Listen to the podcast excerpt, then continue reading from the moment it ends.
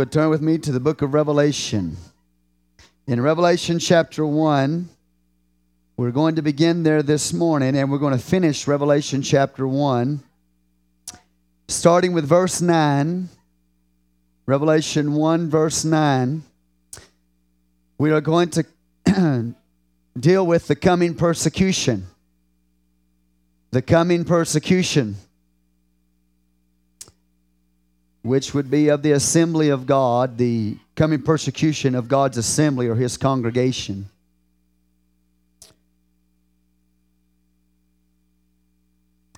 And I was back and forth on this as to what to title this morning. I thought about titling it The Assembly of the Congregation, or the Covenant Assembly, or the Covenant Congregation. Back and forth, even all the way up to early this morning. And the Lord, He gave me coming persecution last night, and He confirmed it to me this morning. He gave me some more scriptures to go with this message today. So this is very, very important for us to get this. Praise God. Amen. Revelation 1 and verse 9. And this, by the way, in chapter 1 is a preamble. It is set up according to a covenant. It is a covenant lawsuit. And this is the way most prophets in the Bible are laid out. They are laid out as a covenant lawsuit or a covenant document. And so you have a preamble, and then you have prologue history, and then you go on from there, and we'll get into that structure of the covenant.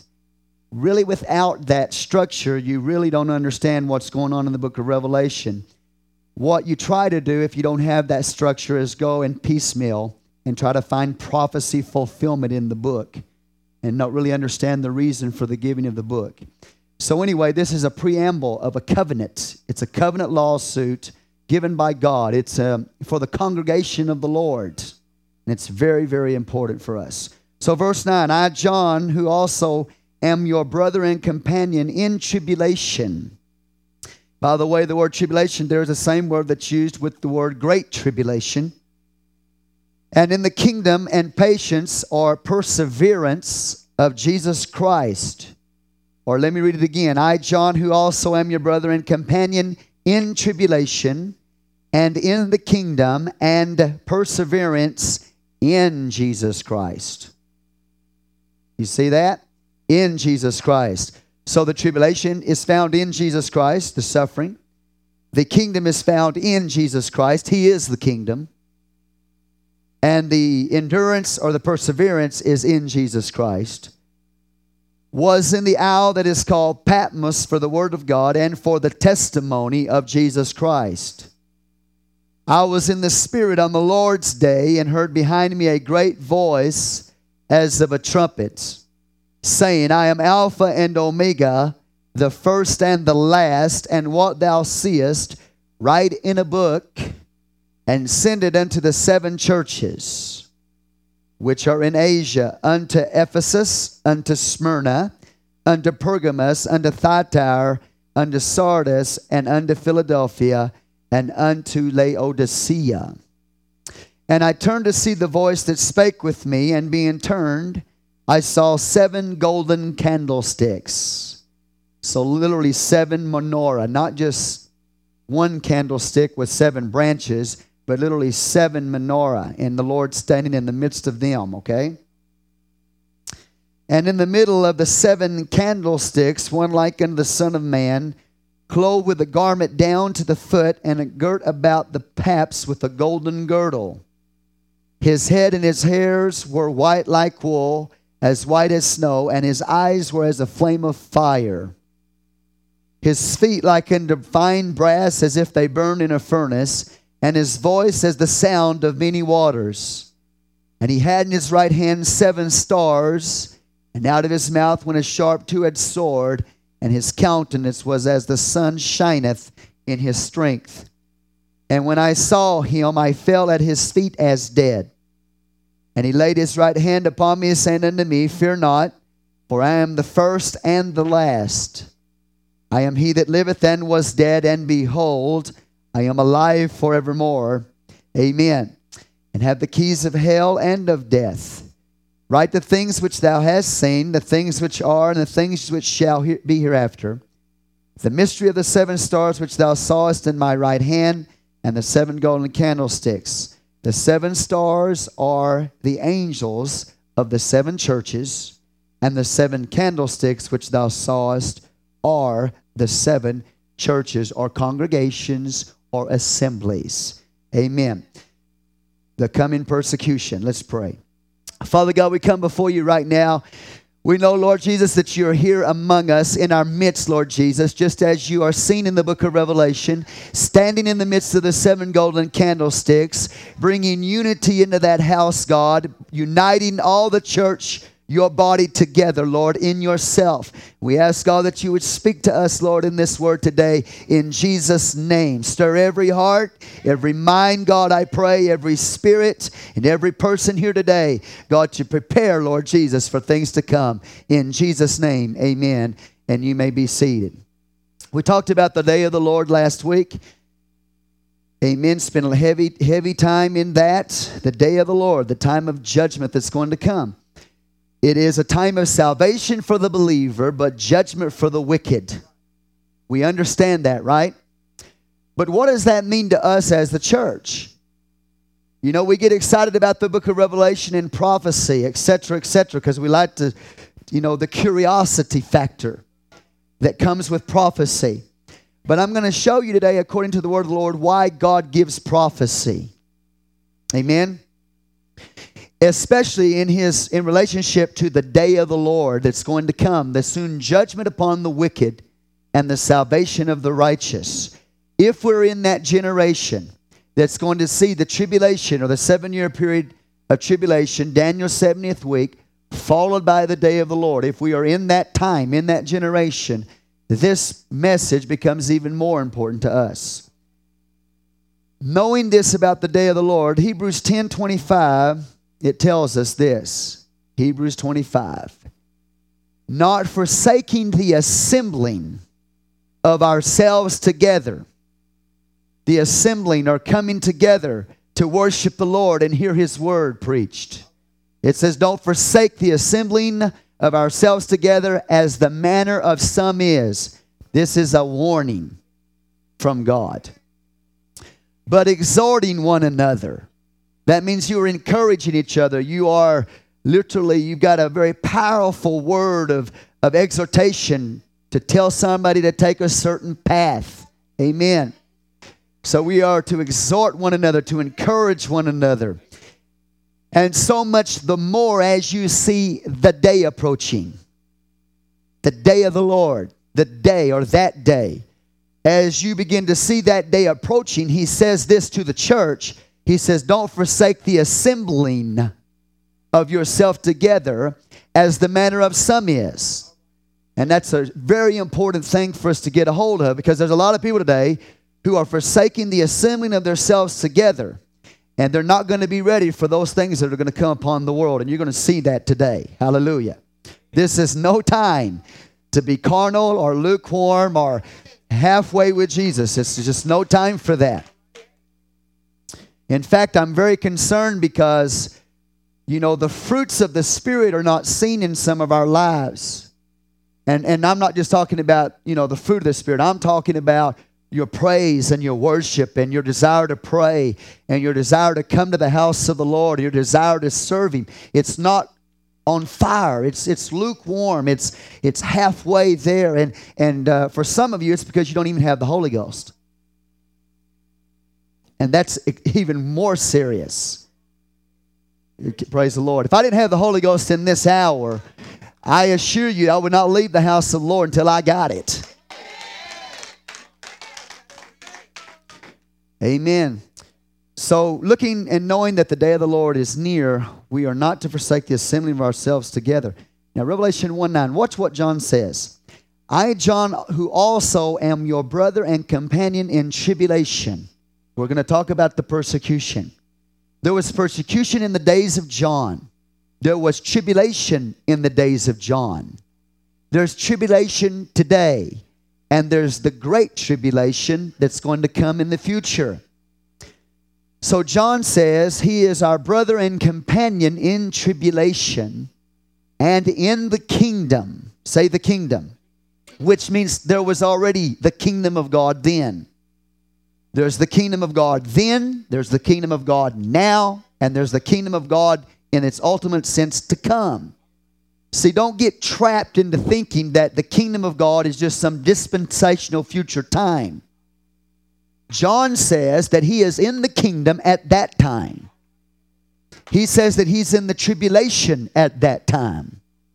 He says also that he is in the patience of Jesus Christ, or the suffering or the perseverance of Jesus Christ at that time. It's not just a future time that we need to look at, but the time of John and now and that which is to come. You've got to look at that, all right? Do you see that? Right now, we are a kingdom of priests. The ultimate kingdom of God is going to come with his second coming. But we are in the kingdom now because the kingdom is in Jesus. It's located in him. It's not just a geographical place. The kingdom of God is not meat and drink, but it's righteousness and peace and joy in the Holy Ghost. So the kingdom of God is found in the Holy Ghost, in the Spirit, not so much geographically as in the Spirit today. Now, ultimately, he will bring in the literal kingdom in the future after the tribulation period. Amen. After the day of the Lord, we're not at that time right now in its ultimate sense. But in the Spirit, we're already in the kingdom of God now. And people have a term with that. Well, kingdom now, or dominion theology. Well, I don't altogether believe everything that dominion theology teaches, but I will tell you this right now, that we are in the kingdom of God now. That's what the Bible says. Okay? Now, so the Bible says this, he's a companion in tribulation, he's in the kingdom and patience of Jesus Christ. He was in the isle that is called Patmos for the what? For the Word of God. For the Word of God and for the testimony of Jesus Christ. Why is he banished out there on the Isle of Patmos? Because of God's Word and because of the testimony of Jesus Christ. That's why he's there. Not because he's been preaching his own word, but because he's been preaching the Word of God and the testimony of Jesus Christ, which goes contrary to all those pagan deities of his day. Amen. He's an apostle. He's a prophet. He's preaching the Word, and the world doesn't like that. So just as they crucified Jesus, they seek to banish his apostles, kill his prophets. All right? So John, who is what? He's our companion in tribulation and in the kingdom and the perseverance of Jesus Christ, is on the Isle of Patmos. And the word Patmos, Strong's 3963, literally means the place of his killing. So he's in the place of his killing. And the reason why he's being persecuted is because of the Word of God he's preaching. The reason why there's not more persecution today is because the Word of God is not preached. Philosophy of men is preached. Psychology is preached. Tickle the ears is preached. But if you preach the Word of God just as it is, there's going to be persecution, tribulation that's going to come. So he's out there on the Isle of Patmos, the place of his killing. Now, he didn't die out there, but that's what the word means. Now, Revelation 1:3. Now, watch this. This is very important.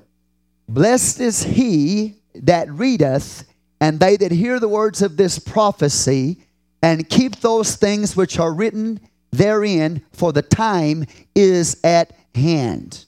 Okay. This first chapter of Revelation, then, is a preamble. A preamble. The purpose of a preamble is simply this, is that his assembly obeys his will. When you look at a covenant, a covenant lawsuit, it's set up. It has certain steps that are followed, certain procedures. There is law, preambles in law. In the court of law today, they have preamble. All right? And it's an introduction. Okay, you with me here? And so what you the book of Revelation is a covenant of law, if you will. It's a lawsuit. Let me put it this way. It's a lawsuit of the covenant. And it starts out that way. If kings, are you with me, in the days of the apostles and even way back in history, entered into a covenant, they had a certain document that was given based on that covenant. And so you had the king and his requirements on his servants. All right? If you're in covenant with me, says the king, then you have certain requirements that you have to follow to stay in proper covenant with me. Do you understand? In good terms of the covenant. You have to observe these certain things. You have to obey my will. If you do, then because you're in covenant with me, you will be blessed. But if you break the covenant and break the will and don't obey my will, then judgment will come to those who are supposed to be my servants, keeping that covenant. Then judgment will come to them. So blessing to those that obey, but judgment to those who reject or disobey the king's covenant. Are you with me here? And you're going to see that. And so what the king would do then, he would give a preamble in this covenant. And basically what it would do would declare how powerful he is. Are you with me today? How powerful he is, how great he is. And not only that, but in that covenant, in that preamble, the first part of that covenant, he would talk to them and show them how near he is. That he's powerful, that he's great, and he's imminent, which means he's near, he's at hand. Are you with me? And so in the book of Revelation chapter 1, then you have the preamble of the covenant, and it's going to show us the greatness of the king. And the purpose of the greatness and power of the king and his nearness is so that his assembly, his congregation, will obey him. So his servants will serve him. So his servants will keep covenant. Because you are the assembly or the congregation of the great king. Don't forsake the assembling of yourself together. Amen. So when I talk about the covenant assembly here, I'm talking about the way the covenant is assembled. Chapter 1 is the preamble. That's the way it's assembled. But you are his assembly. You are his vassals. You are his servants. And Jesus is the great king who has great power. And he comes to you and gives you this chapter to show you how powerful he is, how great he is, so that you will obey his will. And in obeying, you will be blessed. And in rejecting, you will be judged. Hello, church. See, he is Lord. Okay. Now, those kings of old, they were physical kings, and they brought a certain fear and reverence. Amen. But I'm talking about the King of Kings and Lord of Lords, and I'm talking about God himself. Are y'all with me here today? When you look at a covenant or a covenant lawsuit with a preamble, and we're going to go through the book of Revelation. We're going to show you this laid out. When you look at that, three things are always focused upon. Number one, creation. Are you with me? And I'm talking about the true king here, God. Okay? He is the creator. So the focus is going to be on the creator. Number two, upon his redemption. And number three, upon his revelation. So read verse 9 then, knowing that. It says, I, John, also am your brother and companion in tribulation, and in the kingdom and patience. It's a kingdom. He's the king. I'm in the kingdom, all right? And perseverance of Jesus Christ was in the isle that is called Patmos for the what? The word of God, or the revelation. So the first of this chapter is going to be the revelation of Jesus Christ. He's revealed himself to us. Okay, you with me here? So it's creation, revelation, and redemption is going to be the focus of the preamble. Now, that doesn't mean a lot to you. It should. It should, because that's the reason the book is given. Hallelujah. And so what John then in this chapter from God is doing is he's showing the church how important the covenant they're in is, how great, how powerful, and how near the king is, and this, that we need to obey the King of Kings and the Lord of Lords and receive blessing. If not, then comes the judgment, especially in the light of the last days. In the days of John, yes. In the days of the early church, yes. But especially as you see that day approaching. Are you with me here? All right, give God some praise then. Do you understand what I just said? So the focus then of prophecy is the walk of the believer. God is concerned about his assembly or his servants. He's concerned about what you do with what you know. He's concerned about our walking with him. He's concerned with our morality. He's concerned with our ethics.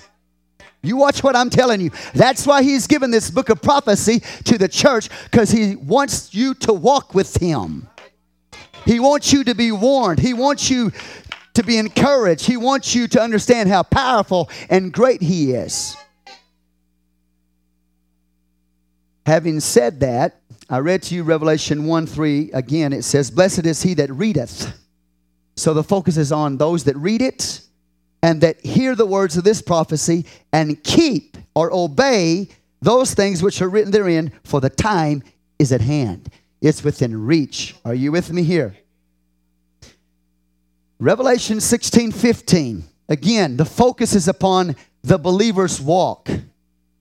Revelation 16:15. "Behold, I come as a thief. Blessed is he that watcheth and keepeth his garments, lest he walk naked and they see his shame."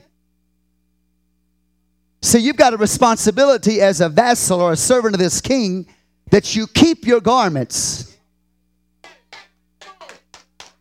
See, today people want to blame everything for why they're not walking with God.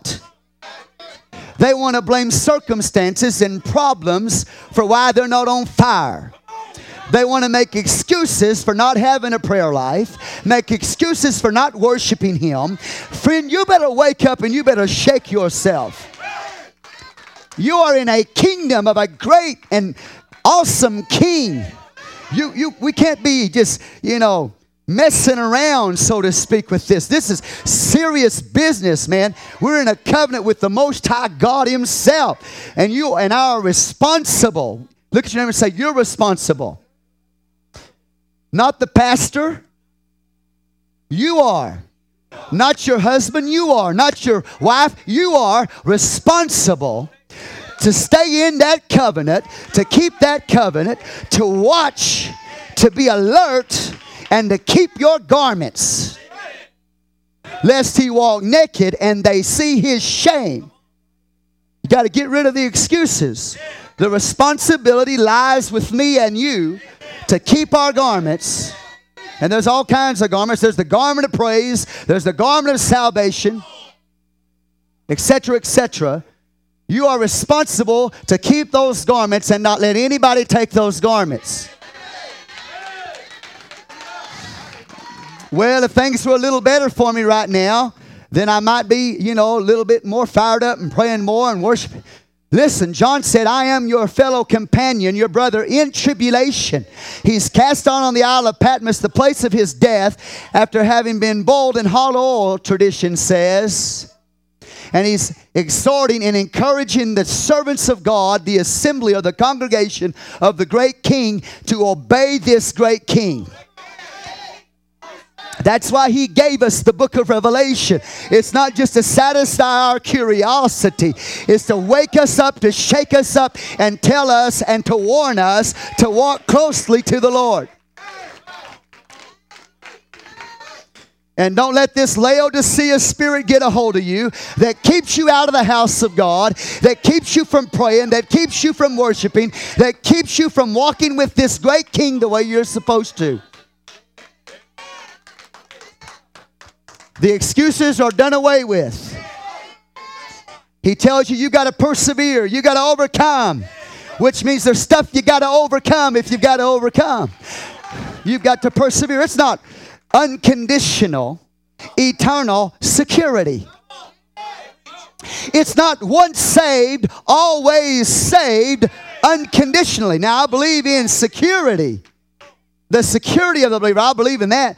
But I don't believe in the unconditional, eternal security of the believer. God says, keep your garments. Be on the watch, lest you walk naked and they see his shame. See, you should never get in a place where you feel comfortable. You should never get in a place where you are at ease in Zion. You should always be reaching for more and putting something in reserve and deposit that's going to help you make it through any battle you face. You've got to be making some deposits into your spiritual account.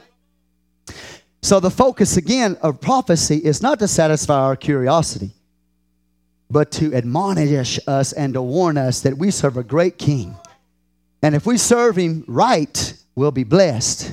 If we serve him halfway, or we reject him, or we're lukewarm, then judgment. Do you hear this today? Now, again in Revelation 22:7, we see this focus. Behold, I come quickly. Blessed is he that keepeth the sayings. Now, why is John cast out on the Isle of Patmos? For the word of God and the testimony of Jesus Christ. Why is John in tribulation? For the word of God and the testimony of Jesus Christ. Why is he having to persevere or have patience? For the word of God and the testimony of Jesus Christ. And so Revelation 22 says, behold, I come quickly. At the end of the book now. Blessed is he that keepeth the sayings, or obeys the sayings of the prophecy of this book. He starts out telling you why he gives the book. Then he ends by telling you why he gave the book. He's given it to his servants to warn them, to exhort them, to encourage them, to walk with God so they can be blessed and so they can be ready. And so they'll have their garments on when he comes back. Now watch this, okay. Verse chapter 22:14 says, blessed are they that what? Do his commandments. I thought we were in the New Testament now. And we don't have to keep the commandments of the Lord. Are you with me today? Here's what God says. Blessed are they that do his commandments, that they may have right to the tree of life. Now catch it. You got to get every word I'm giving you right now, because we're going to build on this. That they might have right to the tree of life and may enter in through the gates into the city. Now we start in Revelation with the people of God, or the congregation, seen as 7 golden candlesticks and the Lord standing in the midst. But by the time you get to the end of the book of Revelation, that golden candlestick has become a city. And the Lamb is in the middle of the city. Are you getting this? But he said, blessed are they that do his commandments, that they may have right to the tree of life and may enter in through the gates into the city. There's a rite of passage. So you get born again of the water and the Spirit. You're saved by grace based on what he did. But you still have to walk with him and obey his commandments to have access into that city. Hallelujah.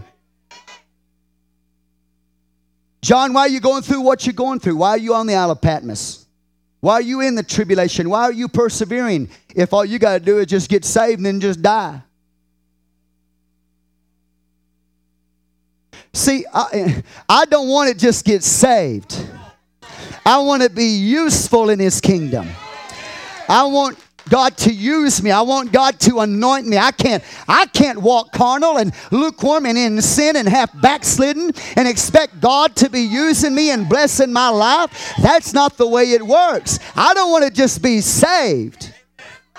I want to make an impact for the kingdom of God. Now watch this. So the focus again is the conduct of the assembly. Colossians 1:24, we talk about tribulation. Now John, of course, was not in the great tribulation. Okay? Unless he was caught up there in the spirit, and he was. So if Revelation 1:9 says he was in tribulation, and it is the great tribulation, then he was caught up in the spirit and taken forward into time to that time, because the word is the same. But it could mean just a time of suffering in his day, like Colossians 1:24.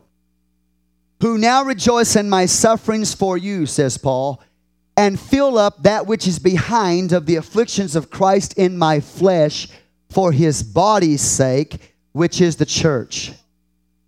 So there was a tribulation then, a tribulation now, and a tribulation to come. And it has to do with sufferings. You with me here? If you're a Christian, you're going to suffer. Let's just get real here. I know we live in America, and we want it all out going our way. And suffering, you know, is foreign to us. We have a little bit of discomfort. Boom, we're just about ready to quit God. We're about ready to quit God, ready to quit the church, ready to quit everything for some little bitty thing we're going through. Because suffering is foreign to the American church. I'm talking about real suffering. I'm not talking about because your car didn't start this morning, you just felt like quitting God. I'm talking about real persecution of the church where you have to persevere. You have to overcome. I mean, your flesh is in turmoil. Your soul is in turmoil. You're in great conflict. But you still overcome, not because you feel good.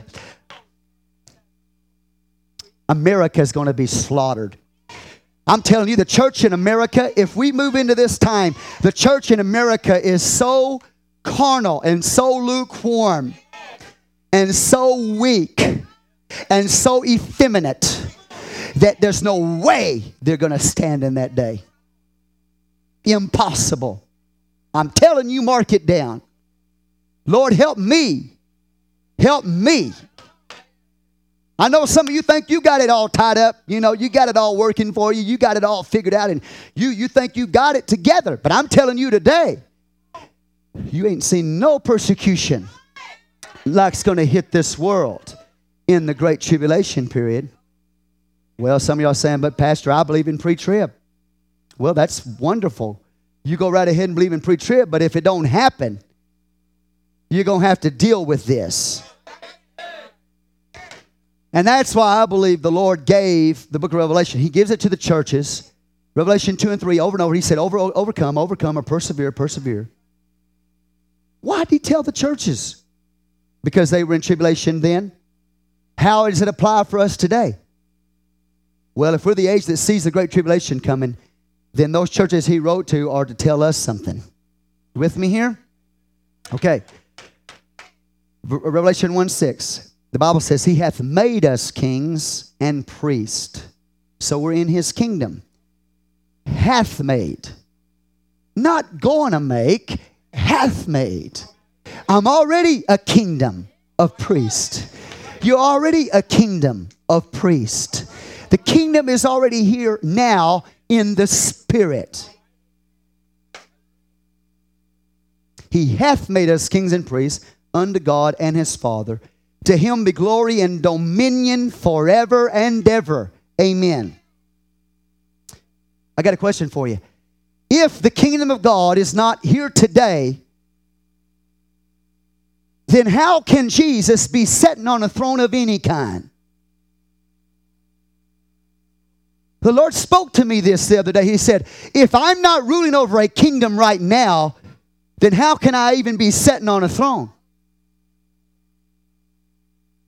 Because a king don't just sit on a throne just to sit on a throne. A king sits on a throne to administer judgment, to operate his kingdom. Now, there's nobody I know anywhere that would deny that Jesus is sitting on a throne right now.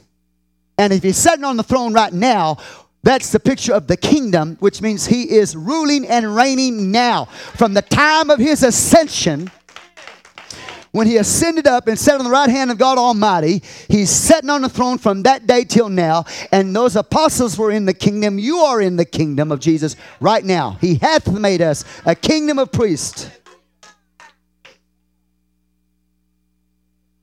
Are you getting the word? Ephesians 1:20.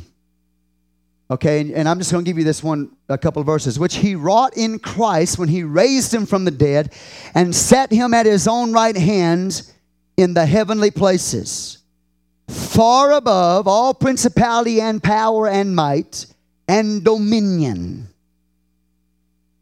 and every name that is named, not only in this age, but in that which is to come. He's already over all dominions right now. In this age and in the age to come. It's not just the age to come. The glorious age that's going to come. Come on, are you with me? This age right here is a reflection of the glorious age to come. The kingdom you're in now is a reflection of what's going to come in its ultimate sense. But he's already brought it in now, in this age and in the age to come. Colossians 1:13, who hath delivered us from the power of darkness and hath translated us into the kingdom of his dear Son. I've already been translated into the kingdom of his dear Son. I'm not waiting for the kingdom to come. I've already been translated into that kingdom in the Spirit. And in a sense, I'm waiting the ultimate fulfillment of it. But that's it. Colossians 1:13. Now, do you see that? Hath translated us. Now, Daniel 7. I know prophecy has a dual fulfillment. One is to his first coming. Other fulfillment to his second coming. Daniel 7 has a fulfillment in his first coming. 7:13. I saw in the night visions, and behold, one like the Son of Man came with the clouds of heaven. Now, watch this. Acts 1:9 says he went with the clouds of heaven, associated with his first advent.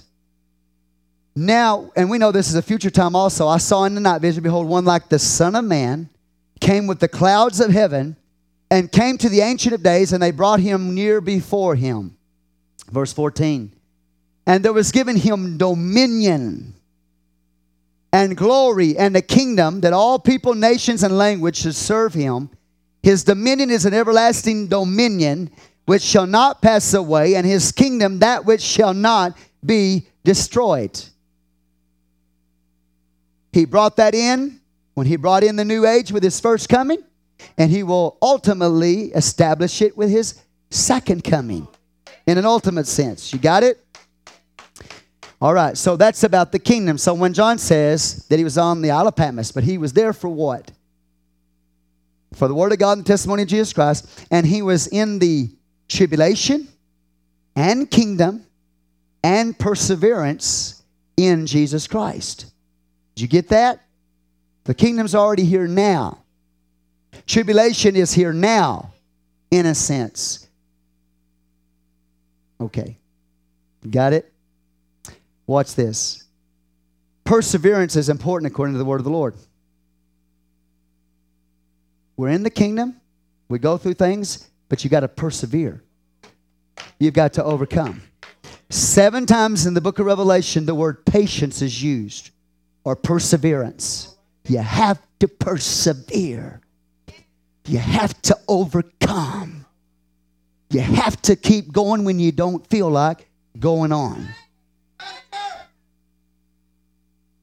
Let me give you the scriptures. Revelation 2, verse 2.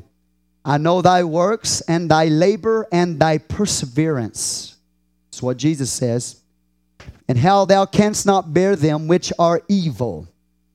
And thou hast tried them which say they are apostles and are not, and hast found them liars. Verse 3.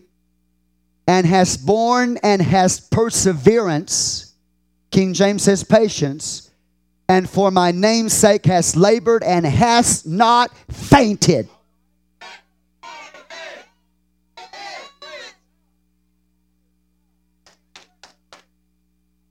You didn't quit. You didn't faint. Didn't stop.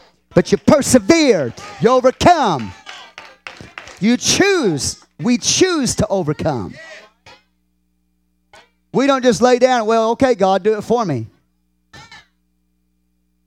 In the word of the Lord, this unconditional eternal security is not in the Bible.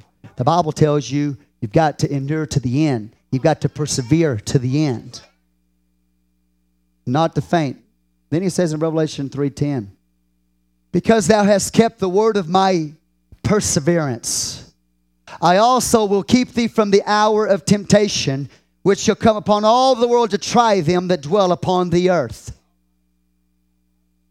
And if you were pre-tribulational, then you would use that to teach that you were not going to go through the 7-year tribulation period.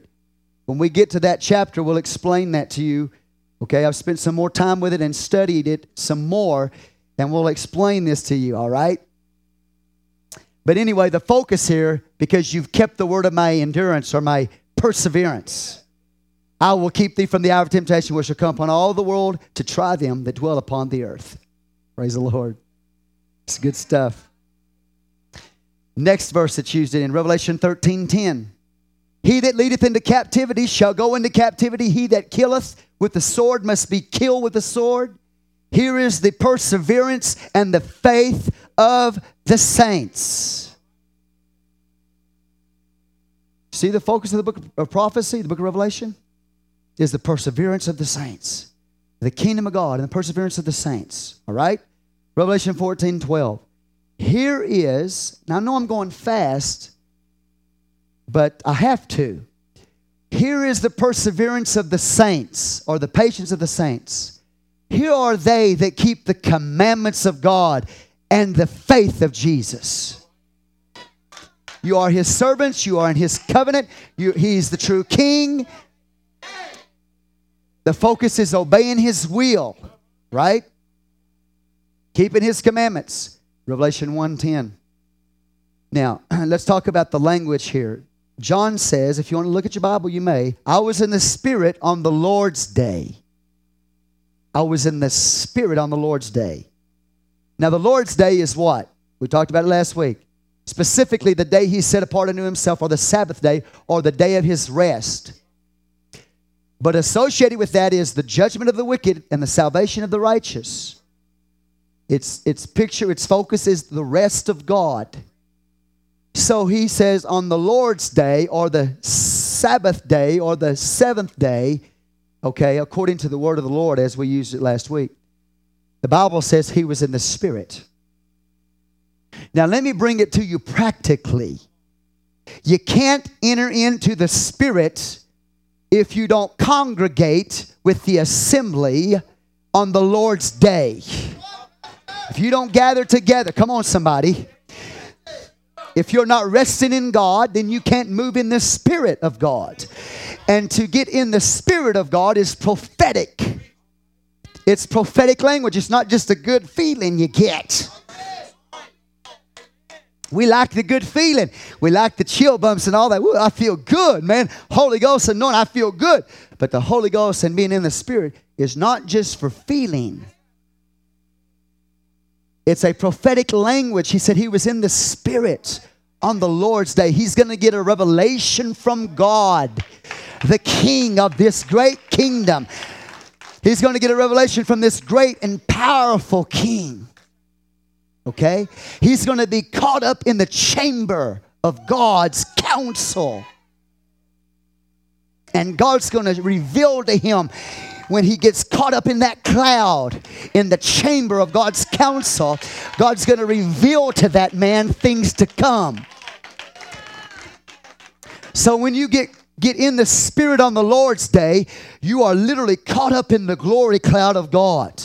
You are taken into the inner chamber of the counsel of God. And there God reveals things to you. See, a revelation or a mystery is not something, it's a puzzle I can't understand. A mystery is something that I can only understand if God reveals it to me.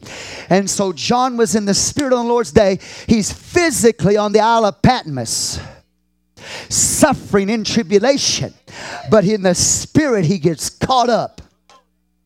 And he's taken into the council chamber of God himself as a prophet. And God reveals to him things to come in the Spirit. He's caught up spiritually, not physically. The Bible says he's in the Spirit on the Lord's day. Heard behind him, or he says behind me, a great voice as of a trumpet. So it's prophetic language. Let me give you a few scriptures to prove this. Matthew 22:43. He saith unto them, how then doth David in spirit call him Lord? When David wrote the Psalms, he called Jesus Lord, but he called him that in spirit. He wasn't caught up physically. He was in the spirit. All right, God revealed to him things. Now in Ezekiel 2, we have the prophet Ezekiel. And the Spirit entered into me when he spake unto me and set me upon my feet, that I heard him that spake unto me. You with me here? So Ezekiel's in the Spirit, and God begins to speak to him in the Spirit. Now, I don't know what he looked like. Are you with me? I don't know what John looked like when he started getting that revelation. I don't know what Ezekiel looked like when God started speaking to him. But he went in the spirit somewhere that he was not physically. He went into the glory cloud. He went into the day of the Lord time frames. He moved beyond the present time frame and moved in the spirit dimension in the council chamber of God. There are dimensions that are beyond the physical dimension. He was in the Spirit. So it's prophetic language. 2 Peter 1:21. For the prophecy came not in old time by the will of man. Man is not smart enough to do this. Man doesn't have the brains or the intellect to figure this out. This has to be revealed to him by God. Hello, somebody. It didn't come by the will of man, but holy men of God spake as they were moved by the Holy Ghost. David said, my tongue became the pen of a ready writer. God placed his word on my tongue, and I wrote down what he placed on my tongue. It's called inspiration or revelation from God. So he says, well, he was in the Spirit on the Lord's day. Don't mean he's just feeling good. He's caught up in the council chamber of God, and God is speaking to this man and revealing to this man things. Amen. See, just because it doesn't happen, to you doesn't mean it don't happen. See, everybody wants to gauge everybody's level of spirituality by their own spirituality, and just because it hasn't happened to them, it can't happen to anybody else. I got news for you. There are men that are taken up in the Spirit and showed things by revelation. Okay, now watch this.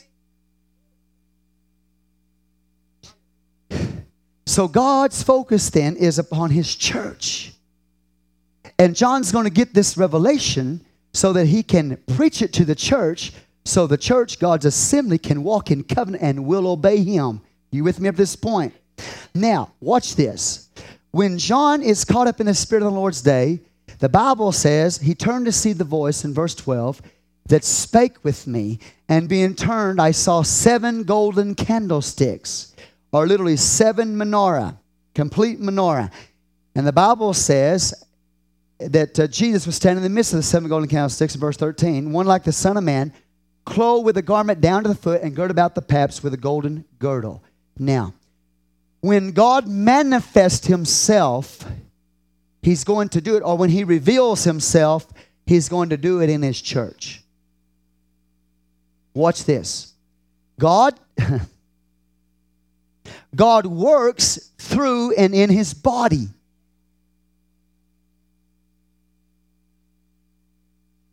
If you want to find God, you got to get in His church. He is so one with His body that He, listen, in context here, He does not work apart from His body. If you're going to find God revealing Himself or manifesting Himself, He's going to be doing it in and through His church. He's standing in the midst of the seven golden candlesticks. And later we're going to find out that's His church. So if I want to find God, I'm going to find Him in His church. He's going to manifest Himself in His congregation, in His assembly. If He's going to work, yes, He does work through individuals. I know that. But the Bible is showing me here that He works corporately through His church. So if I'm going to see God work, I'm going to see Him work through you. If God's going to do something, He's going to do it through His church.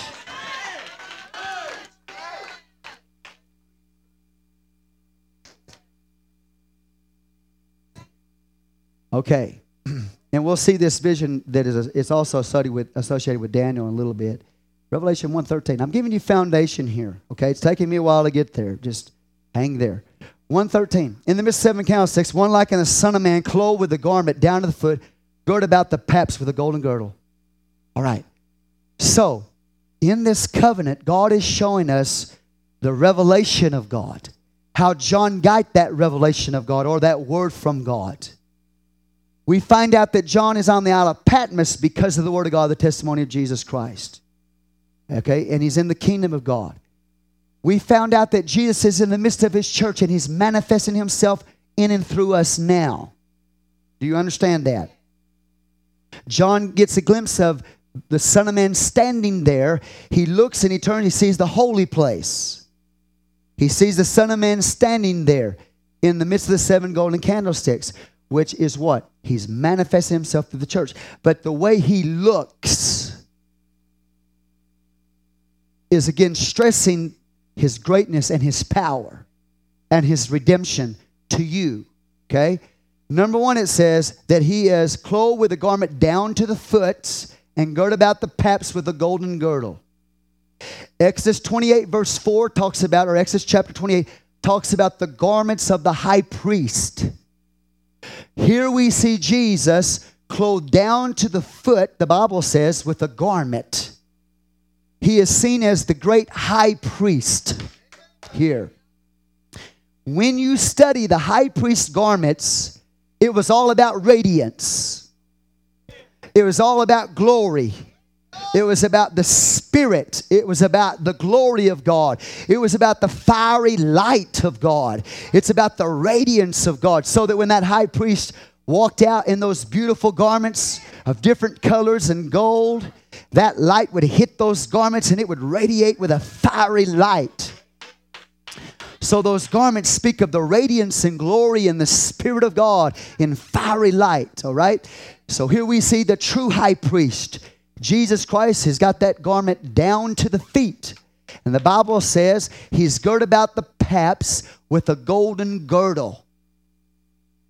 Now what's interesting about that is this, that according to Josephus in Antiquities 3, the high priest only wore that golden sash when he was at rest. He did not wear it when he was laboring. He wore it when he was at rest. Are you with me here? So again, connected with the day of the Lord or the time of His rest. Okay. Revelation 1:14. His head and hair were white like wool, as white as snow. His eyes were as a flame of fire. All this terminology is showing you things, that He's the great high priest, that He's the Ancient of Days. He's the Redeemer as the great high priest. Verse 15. His feet like unto fine brass as if they burn in a furnace. His voice as the sound of many waters. Here's a reference to the glory cloud again. And not only that, but you are the many waters. His voice is like the voice of many waters. So again, He's manifesting Himself through the congregation of His covenant people. Amen. Verse 16. And he had in his right hand 7 stars. And out of his mouth went a sharp two-edged sword, and his countenance was as the sun shineth in his strength. Now let's talk about these 7 stars. They're linked to creation. We found out that this awesome king in this kingdom who we're a part of is a redeemer. He's our great high priest. We have found out that he is the one who gives revelation. Let's talk about him in creation. That's the focus of the preamble of the covenant, of the law covenant, or the lawsuit of the covenant. Watch this. When you talk about 7 stars in his right hand, if you go to the word of the Lord, you'll see in the book of Job, and I'll give you these scriptures, Job 9, 5 through 9, Job 38, 31, and Amos 5, 8. There is a reference made to the Pleiades. The Pleiades, are you with me here, is in the constellation Taurus. Now, we taught a whole series on the constellations of God in the heavens. The Pleiades are 7 stars that are in the bull Taurus. You with me here? These 7 stars in Taurus are called the Pleiades. They are called the 7 daughters of the king. Watch this. The 7 daughters of the king, they're also called the assembly of the judge, and they're located in the shoulder for government. And the Syrian name for the Pleiades is Sukkot, which means tabernacles, which is connected with the rest of God or the kingdom of God. So it speaks of God's government over his assembly. It speaks of the 7 daughters or the 7 churches, the complete church of Jesus Christ. Give God praise. It speaks of those who are the assembly of the judge, and they're located in his shoulder. The government shall rest upon his shoulder. So it speaks of government. Are you with me here? The first constellation that is in connection with Taurus, we've already covered all this in detail, but just to show you right here, the 7 stars. The first deacon or first constellation is called Orion. Orion is also known by the name of the light of the world. So here the true light of the world is standing in the midst of the 7 golden candlesticks. He's the true light of which only they are a picture. And he's got the 7 stars in his right hand, the Pleiades. Are you with me? Okay, I'm not going to repeat myself. But Orion means the light of the world, and his foot is seen standing on his enemy. And the sword handle has the body and the head of a lamb. So it's the lamb who has defeated the enemy, who has put his enemies under their feet. In his left hand, he has the head of a roaring lion. And the Bible says the devil goes about as a roaring lion, seeking whom he may devour. But the Bible tells me that this light of the world, this constellation, has defeated the enemy. The enemy's under his feet. And the way he did it was because he became the Lamb of the world that died on the cross for us. And the Bible lets me know that he has defeated the roaring lion. He's got his head in his hand along with the skin of that lion. So God, see, symbolic language is trying to show you something. Jesus is trying to show you he's got the 7 stars in his hand, or the Pleiades in his hand. And she's connected with Taurus the bull, of whom Orion is connected to. Amen. And the second constellation connected with Taurus is the river Iridanus, which is associated with fire. And it's a picture of salvation for the believer, but judgment upon the wicked. It's a picture of the flow of God through his people. But it's not just water, it's fire.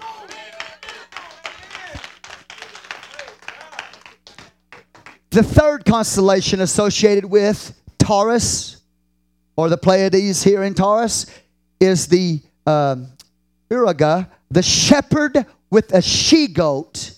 and that shepherd with the she-goat, that she-goat has just given birth to little ones. Lord, I can almost be out of time. Am I almost out of time? Oh, I see what you're doing. Okay, I still got some time. But the shepherd that's connected here has a sheep goat with little ones. It speaks of the atonement because the goat speaks of atonement in the word of the living God. Give God praise. And that in that constellation, there is a name of that constellation, which means wounded in the heel.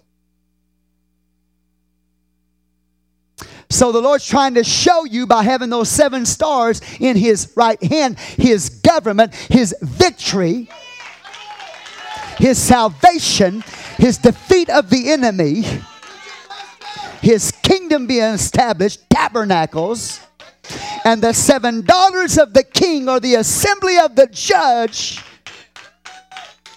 is depicted in that one symbolism. And if you go back to history, Roman history, you will find that the Roman emperors put 7 stars on their coins.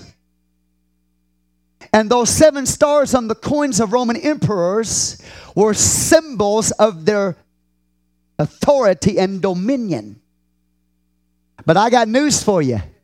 They don't have dominion or authority. Jesus has dominion and authority.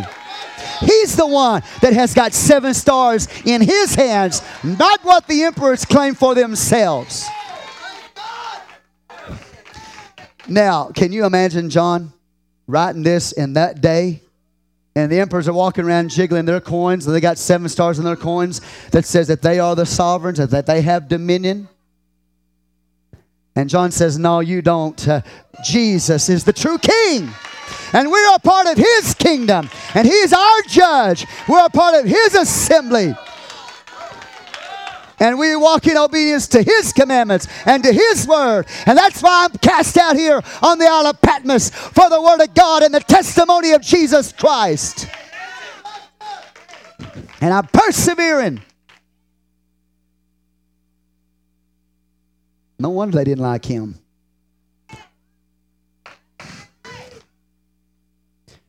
See, his rulership, his sovereignty, his kingdom is a threat to all the kingdoms of men, whether it be religious kingdoms of men or whether it be political kingdoms of men or economical kingdoms of men. They're all threatened by the kingdom of Jesus Christ.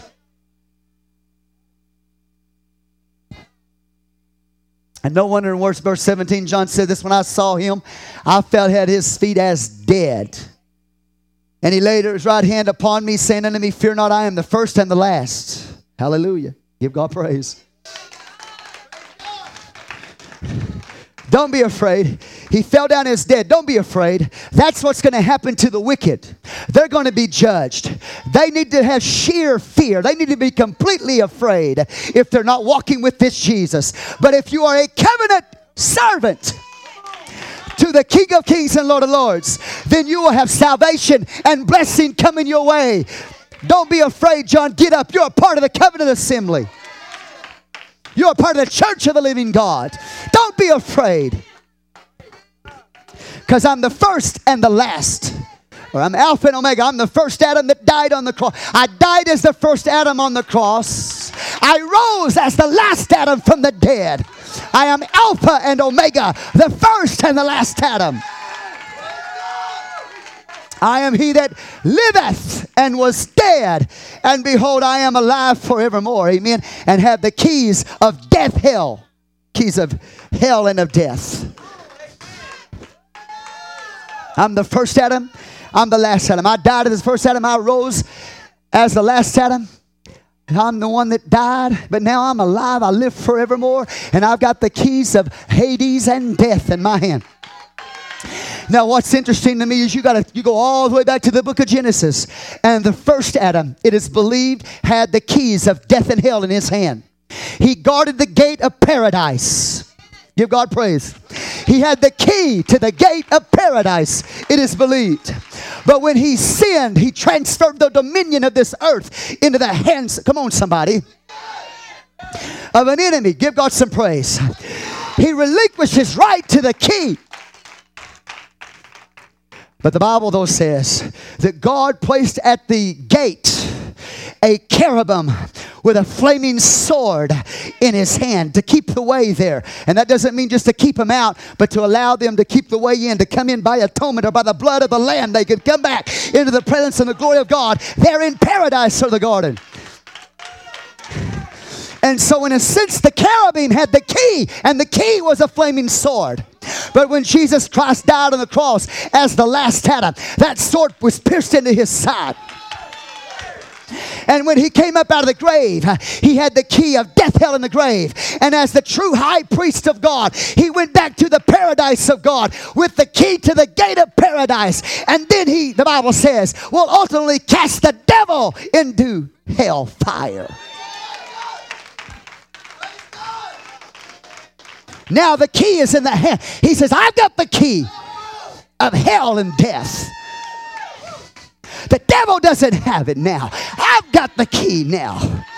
And I've got the key to cast him into hell. And Adam was driven out into death. He lost the key.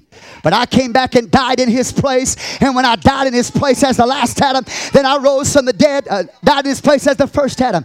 And when I rose from the dead as the last Adam, I got the keys of death, hell, and the grave. And I'm the high priest who's gone back to the paradise of God and now will cast the devil out. So don't be afraid. Don't be afraid. See, the emperors thought they had the power of the grave. They had the power of death. They thought they had the power of life and death. The Lord says, don't worry about those emperors. They don't have the power. They don't have the government. I've got the government. The ruler in the synagogue doesn't have the power. I've got the power.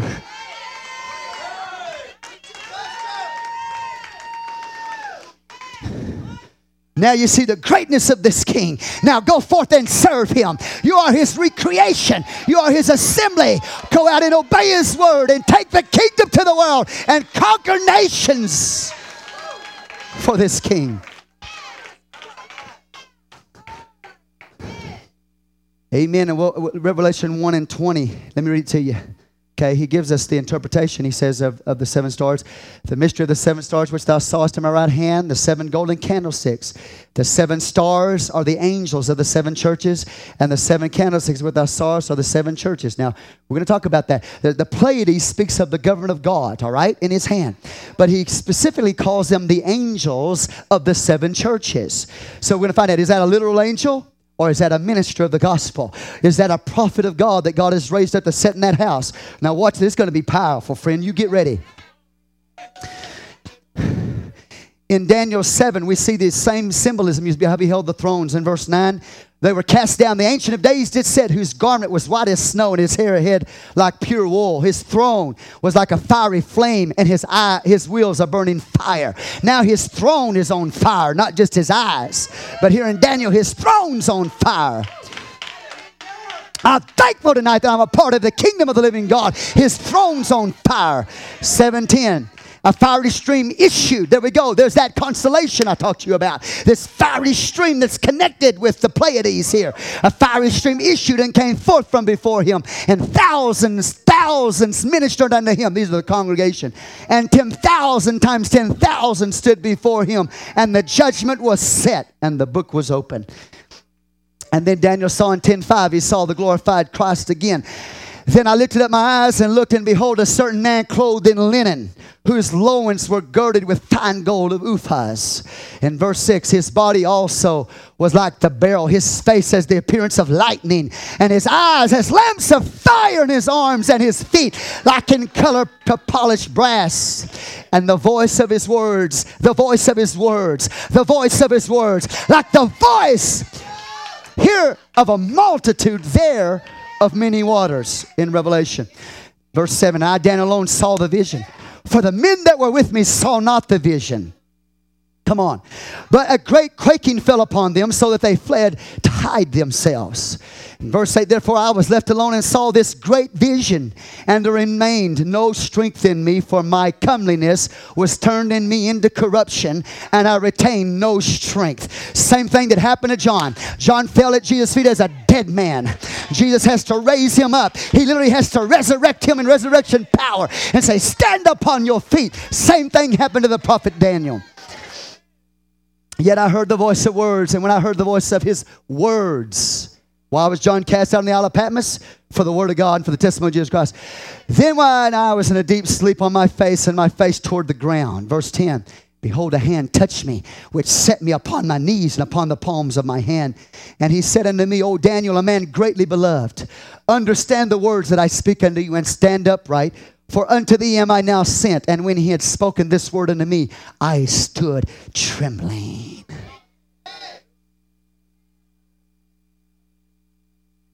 Daniel 7:21, he said, I beheld the same horn made war with the saints, persecution to come, and prevailed against them. Verse 22, and the ancients until the Ancient of Days came, and judgment was given to the saints of the Most High. That's who you are. And time came that the saints possessed the kingdom. The mystery of the seven stars which thou sawest. I'm going to go back to the government of God. In my right hand, and the seven golden candlesticks. The seven stars are the angels of the seven churches, and the seven candlesticks which I saw are the seven churches. Genesis 37 verse 9 talks about the stars. They are a picture of God's government. 37:9, he dreamed yet another dream, and told his brethren, said, behold, I have dreamed a dream more. Behold, the sun, the moon, and the 11 stars made obeisance to me. It's a picture of the government of God. Verse 10. He told it to his father, to his brethren, to his father, and his father rebuked him and said unto him, what is the dream that thou hast dreamed? Shall I and thy mother and thy brethren indeed come to bow down ourselves to thee, to the earth? So the stars speak of government. Judges 5:20, it says the stars, they fought from heaven. The stars in their courses fought against Sisera. In Daniel 8 verse 9, and out of one of them came forth a little horn, which waxed exceeding great toward the south and toward the east and toward the pleasant land. Verse 10, and it waxed even to the host of heaven, and cast down some of the hosts of the stars to the ground, and stamped upon them. Verse 11, yea, he magnified himself even to the prince of the host, and by him the daily sacrifice was taken away, and the place of his sanctuary was cast down. Did you get that? Jeremiah 15:19. We're talking about the stars here, his government. Now let's talk about the prophets of God. Therefore, thus saith the Lord, if thou return, then I will bring thee again, and thou shalt stand before me. And if thou take forth the precious from the vial, thou shalt be as my mouth. Let them return unto thee, but return not thou unto them. Did you hear what he said? He's talking to this prophet. Now, catch this, because true prophets of God will always call God's people to what? To return. A false prophet does not call God's people to repentance. A false prophet does not call God's people to return. They don't. They're psychologists. They're philosophers. But true prophets always call God's people to repentance. Give God some praise. He said, let them return unto thee, but return not thou unto them. Now watch this. This is powerful. They are seen as in the chamber of God's council. Watch this. Thus saith the Lord of hosts, Jeremiah 23:16, hearken not unto the words of the prophets that prophesy unto you. They make you vain. They speak a vision of their own heart, and not of the mouth of the Lord. Give God some praise. I feel the power of the Holy Ghost here today. This is what the false prophets say. They say, still unto them that despise me. They say, everything's okay. It's okay. Just be still. You're all right. You're okay. That's what false prophets say. The Lord hath said, you shall have peace. And they say unto everyone that walketh after the imagination of his own heart, no evil shall come upon you. Verse 18, for who hath stood in the counsel of the Lord? and hath perceived and heard his word, who hath marked his word and heard it. Prophets are caught up in the council chamber of God, and they get the word of the Lord. They don't go around saying peace when there is no peace. They don't preach safety when there is no safety. They don't tell people everything's okay when their life is in a shamble and their life is in sin and they're on the way to destruction and damnation. They call the people to return unto God, because they go into the council chamber of God Almighty and they get revelation from God. Then they come forth and deliver it to the people of the Lord God Almighty. Give God praise. What an awesome privilege it is to be that woman or that man that's caught up in the council chamber of God, where God speaks into their life direction for His church. Woo!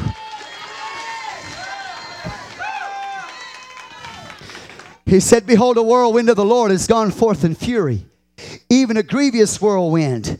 It shall fall grievously upon the head of the wicked." Get this. 21, I have sent these prophets. I have not sent these prophets, yet they ran. I have not spoken to them, yet they prophesied. Give God some praise. They're professional preachers. They know how to put a sermon together, but they don't know how to hear from the Lord God Almighty. Give God some praise. He said, I haven't sent them. Verse 22, but if they had stood in my counsel, if they had been caught up in the glory cloud, if they had been taken up in the council chamber of the throne of God Almighty, if they had stood in my counsel and caused my people to hear my words. Why was he cast out on the Isle of Patmos? For the word of God and the testimony of Jesus Christ. Then they should have turned them from their evil way and from the evil of their doing. Give God some praise. Jeremiah 23:23. Am I God? Am I a God at hand, saith the Lord, and not a God afar off? See, he's talking about his nearness and his distance. That's what even John's talking about in the first chapter. All right, watch this. Amos 3:7. Surely the Lord God will do nothing, but he revealeth his secret unto his servants, the prophets. They are caught up into the council chamber of God. Give God some praise. And their primary activity is to call the people of God to repentance. Are you hearing the word of the Lord God? And mediation. They are hooked on prayer. They are hooked on intercession. That's all they're... God will raise them up in the church. Say, come on, church. Seek the Lord God. Pray. Enter into intercession. They're driven by that because they love to be caught up in the counsel of the Almighty God. So, intercession and mediation. Abraham was a great prophet of God. The Bible said in Genesis 18:17, Amos, we found out that God's not going to hide anything from his prophets. In 18:17, this is the first time it's mentioned. And the Lord said, shall I hide from Abraham that thing which I do? The answer is ultimately no. I can't hide from Abraham what I'm about to do in Sodom and Gomorrah. And you know the story, how Abraham stood before God and intercession and mediation before God. These men are very powerful. They have the power to literally change the mind of God. They have the ability. God determines to set an action in course. And these prophets stand in his council chamber and they intercede and mediate for people. And God repents of what he was going to do. That's powerful, powerful authority. That's powerful government. So Abraham is a prophet of God. He intercedes and he mediates, and God, instead of completely destroys them, he literally talks and counsels with Abraham. And Abraham talks to God about what God's doing. In fact, if you don't believe Abraham was a prophet, Genesis 20:7, now therefore restore the man his wife, for he is a prophet, and he shall pray for thee, and thou shalt live. And if thou restore her not, know that thou shalt surely die, thou and all that are thine. God said, I'm going to bring judgment, and I'm going to kill. But if this man intercedes, he'll change the whole situation. So prophets call, true prophets call God's people to return unto him, and they intercede and they mediate before God and change the mind of the Almighty.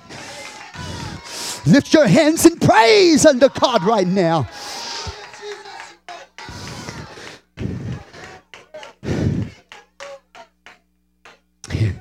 Watch this. In the book of Amos, if you read the whole chapter 7, you'll see the prophet Amos interceding before God and God changing his mind.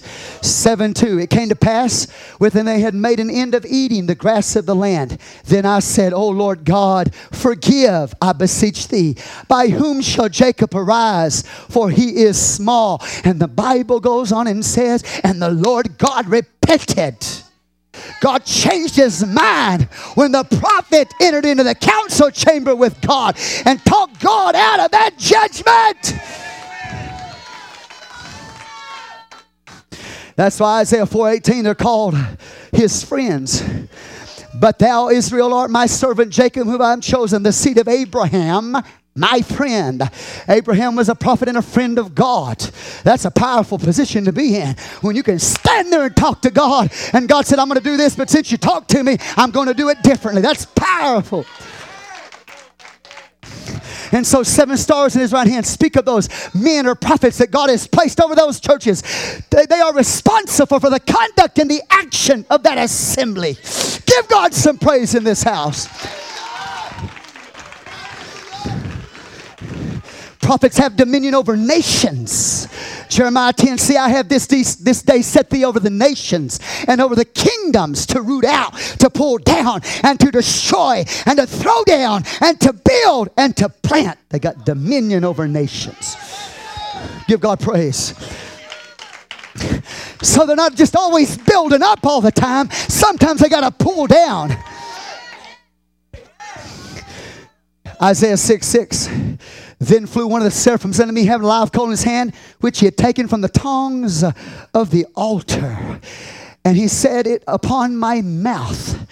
He set it upon my mouth and said, Lo, this hath touched thy lips, and thine iniquity is taken away, and thy sin purged. Prophets are purged. Prophets are transfigured morally. They are transfigured ethically and also physically. Watch this. Exodus 34:29. And it came to pass when Moses came down from Mount Sinai with the 2 tables of testimony in Moses' hand. When he came down from the mount, then Moses wist not that the skin of his face shone while he talked with him. He physically changed. He looked like a star. He looked like starlight walking in their midst. Isaiah was transfigured morally. This man, Moses, was transfigured physically so that he looked like a star when he came down off of the mountain. No wonder God likened to those ministers of the gospel in his hands. He called them angels, which simply means messenger. He said when he looked on his face, he looked like a star. He radiated with the glory of God. Give God some praise in this house.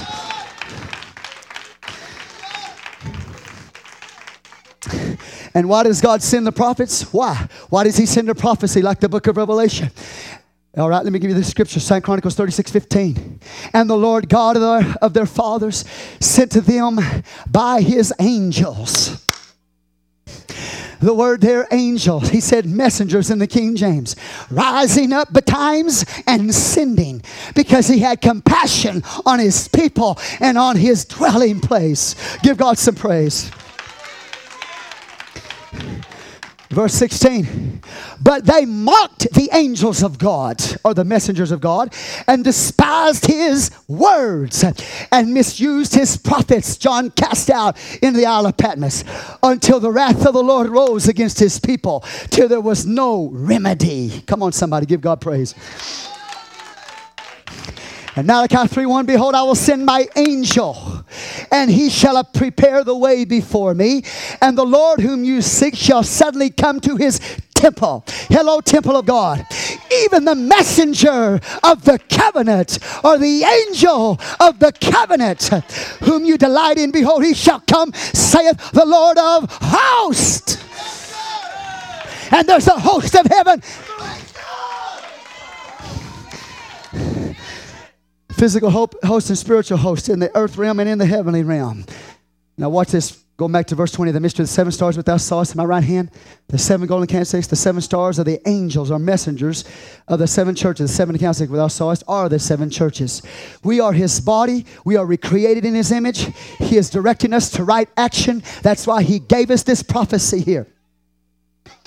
To show us his greatness, to show us his power, to call us to right action, to call us to perseverance, to call us to endurance, to call us to return. He gave us this prophecy so that we would prepare to meet our God. He gave us this prophecy to warn us, don't let anybody take your crown.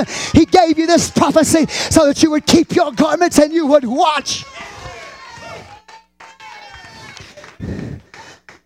Now in closing, we are his recreated body. We're supposed to go forth and declare his kingdom in all the realms of the earth. Give God some praise. And because of that, Matthew 24:9 tells us there's going to be great persecution. Then shall they deliver you up to be afflicted, and shall kill you. And you shall be hated of all nations for my name's sake. Verse 10. And then shall many be offended, and shall betray one another, and shall hate one another. In verse 11. And many false prophets shall rise and shall deceive many.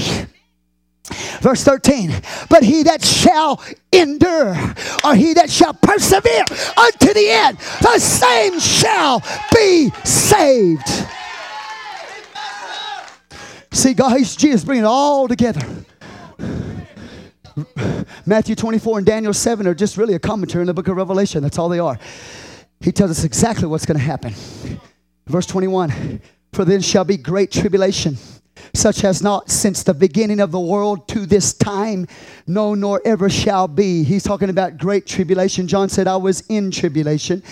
He said, there's come a time like never been before. In verse 22, and except those days should be shortened, there should no flesh be saved, but for the elect, the covenant assembly, the true church, the true elect of God is who he's writing this to. But for the elect's sake, those days shall be shortened. Literally, kalabo, which means literally to shorten or to amputate. Are you with me? God's going to shorten the persecution. Jesus is going to shorten the persecution of the church. When does that happen? When he comes back in radiant glory as King of Kings and Lord of Lords. A fiery glory of God seen there. And then he consumes the Antichrist with the brightness of his coming. That's when he collabos or cuts short the persecution of the church. God's trying to tell you, you got to persevere, church. You got to overcome, church.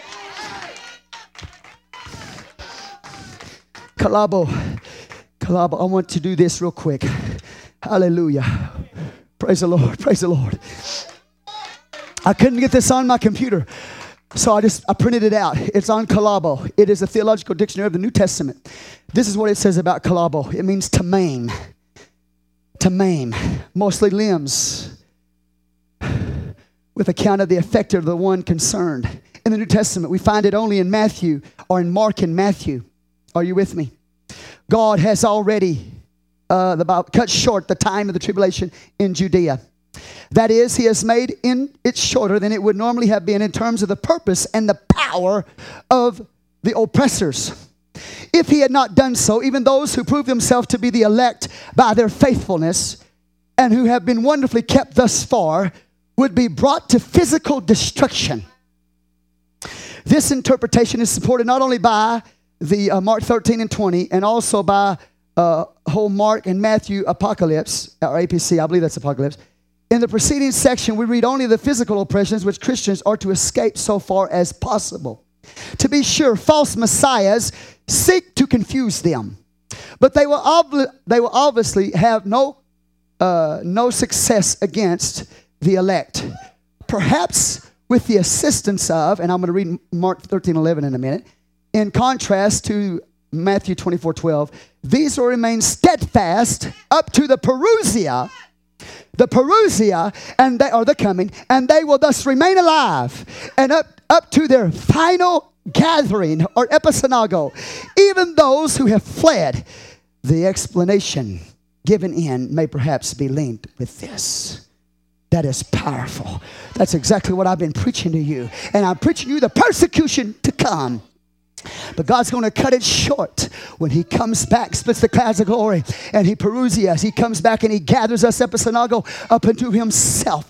Then He will destroy the Antichrist and He'll cut short the persecution, Matthew 24 says. Give God praise. In 2 Thessalonians 2:3, let no man deceive you. The same thing Jesus said in Matthew 24:3. Let no man deceive you by any means, for that day shall not come, except there come a falling away first, apostasy first. The day of the Lord's not going to come until the apostasy comes. And that man of sin be revealed, the son of perdition. Now watch this. People are going to fall away. They're going to fall away because the pressure's too great. They won't endure. They won't persevere. They're going to fall away. Come on. They have a profession of Christ, but they don't have a possession of Christ. And because of that, when the stress comes and the tribulation comes, are you with me right now? Many are going to fall away or apostatize away from God. See, we don't know who we are until we get under pressure. Anybody can live for Jesus when everything's going your way. But when the pressure comes and persecution comes and difficulty comes and tribulation comes, many will be offended and fall away into an apostasy. But the Bible says in verse 8, and then shall that wicked be revealed, whom the Lord shall consume with the spirit of His mouth and shall destroy with the brightness of His parousia. 2 Thessalonians 2:10, and with all deceivableness of unrighteousness in them that perish. Why? Because they receive not the love of the truth that they might be saved. That's the whole purpose of prophecy. That you might receive a love for the truth, that you might be saved. The Bible said that they perished because they didn't receive a love for the truth. 2 Thessalonians 2:13, but we are bound to give thanks always to God for you, brethren, beloved of the Lord, because God hath from the beginning chosen you to salvation through sanctification of the Spirit and belief of the truth.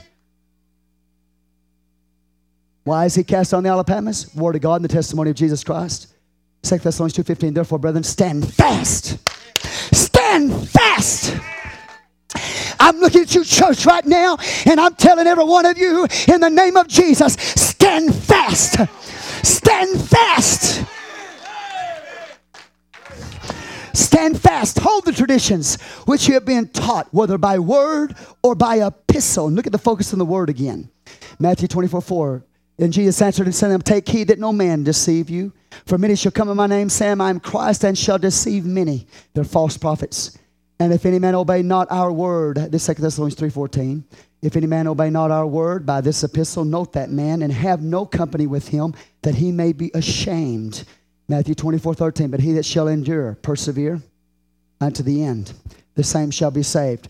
Mark 13:11, last verse. But when they shall lead you and deliver you up, take no thought beforehand what you shall speak. Neither do you premeditate.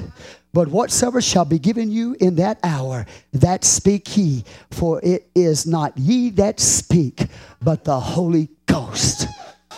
Stand up and give God praise today. Give Him praise for the truth.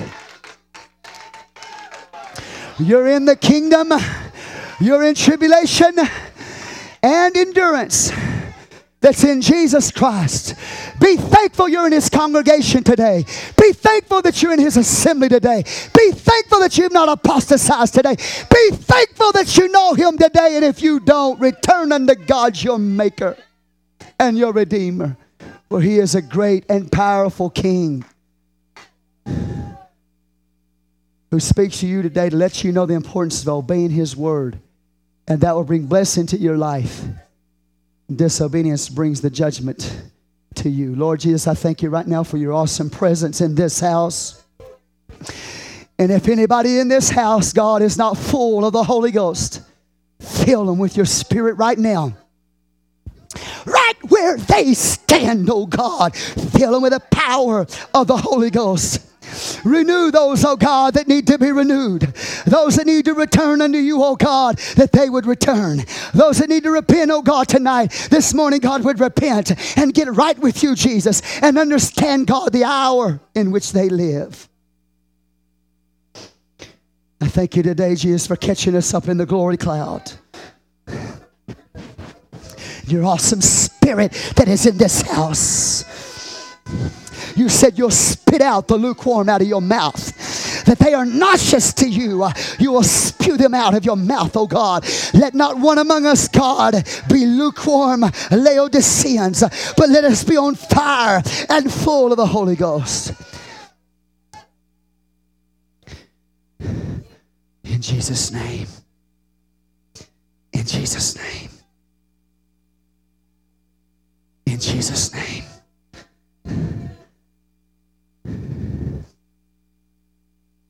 You've come under temptation. You've been tempted to go back to your own world. Tempted to go back to your old lifestyle of sin. Hear the word of the Lord today. God is calling you today. He's calling me today. The Lord God himself is in the midst of his church right now. He's standing in the midst of you now. Take an assessment of all who are gathered here this morning. Father, I sense in my spirit that there are those that stand here, Lord. They need to rise up in their walk with you. They need to repent.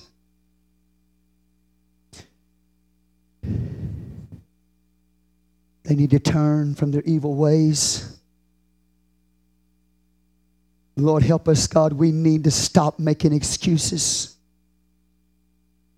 for our lukewarmness. Help us, oh God, I pray. We made up our mind to obey you, O King. We are your servants. We are your people. God, to me, this is not just a word. This is a reality. To me, God, you're here in this place. I preach like you're here. I believe like you're here. I move like you're here. I repent like you're here. I accept your will. Like I know you're here, Lord. Right now, God, in the name of Jesus. In the name of Jesus. Let that river of fire flow out of you. Let that river of fire right now flow out of you. Despise not prophesying. Quench not the spirit and despise not prophesying. In the name of Jesus. The Lord thy God in the midst of thee. The Lord thy God in the midst of thee. I give you praise, Lord. I give you praise. I give you praise. Dear Lord. Go ahead, God.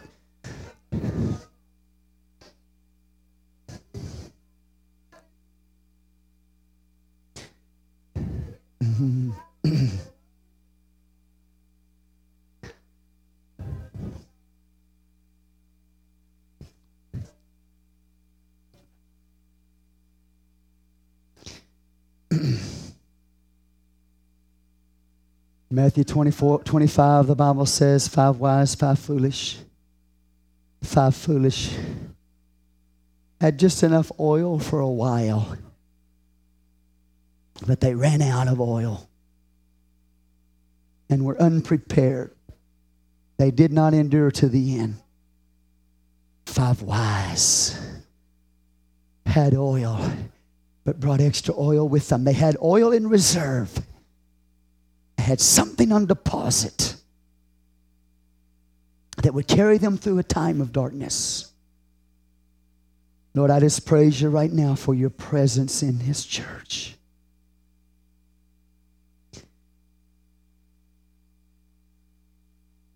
We're thankful. We're thankful. We're thankful. We're thankful.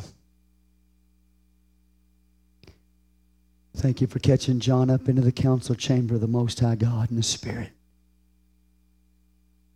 That he could bring back to the church your body, us. Show us things to come. Your focus is upon the walk of the believer.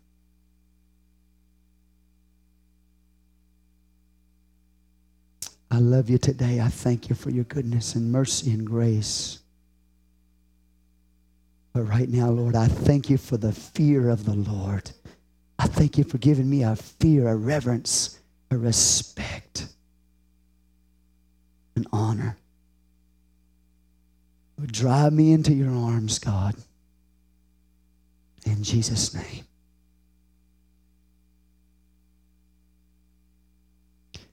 The unity of the church is found in Jesus Christ standing in the midst of them. Right now, would you go to somebody, lift their hands to heaven, and pray for them? As the Lord stands in the midst of you right now, bringing you into unity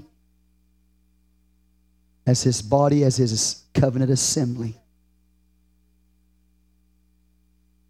We have not come here to play church. We have come here. We are the church of the living God. Lord, I pray for those all in this congregation right now that need to persevere. All through this congregation right now, those who need to endure, that need to overcome, that need to conquer the foes in their life, the demon powers that assail them, the flesh, the world.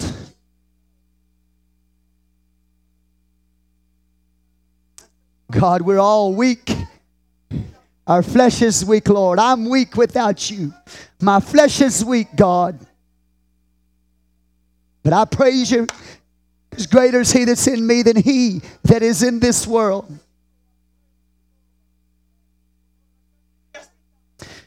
Don't be ashamed to lift up your voice like a trumpet. Don't be ashamed.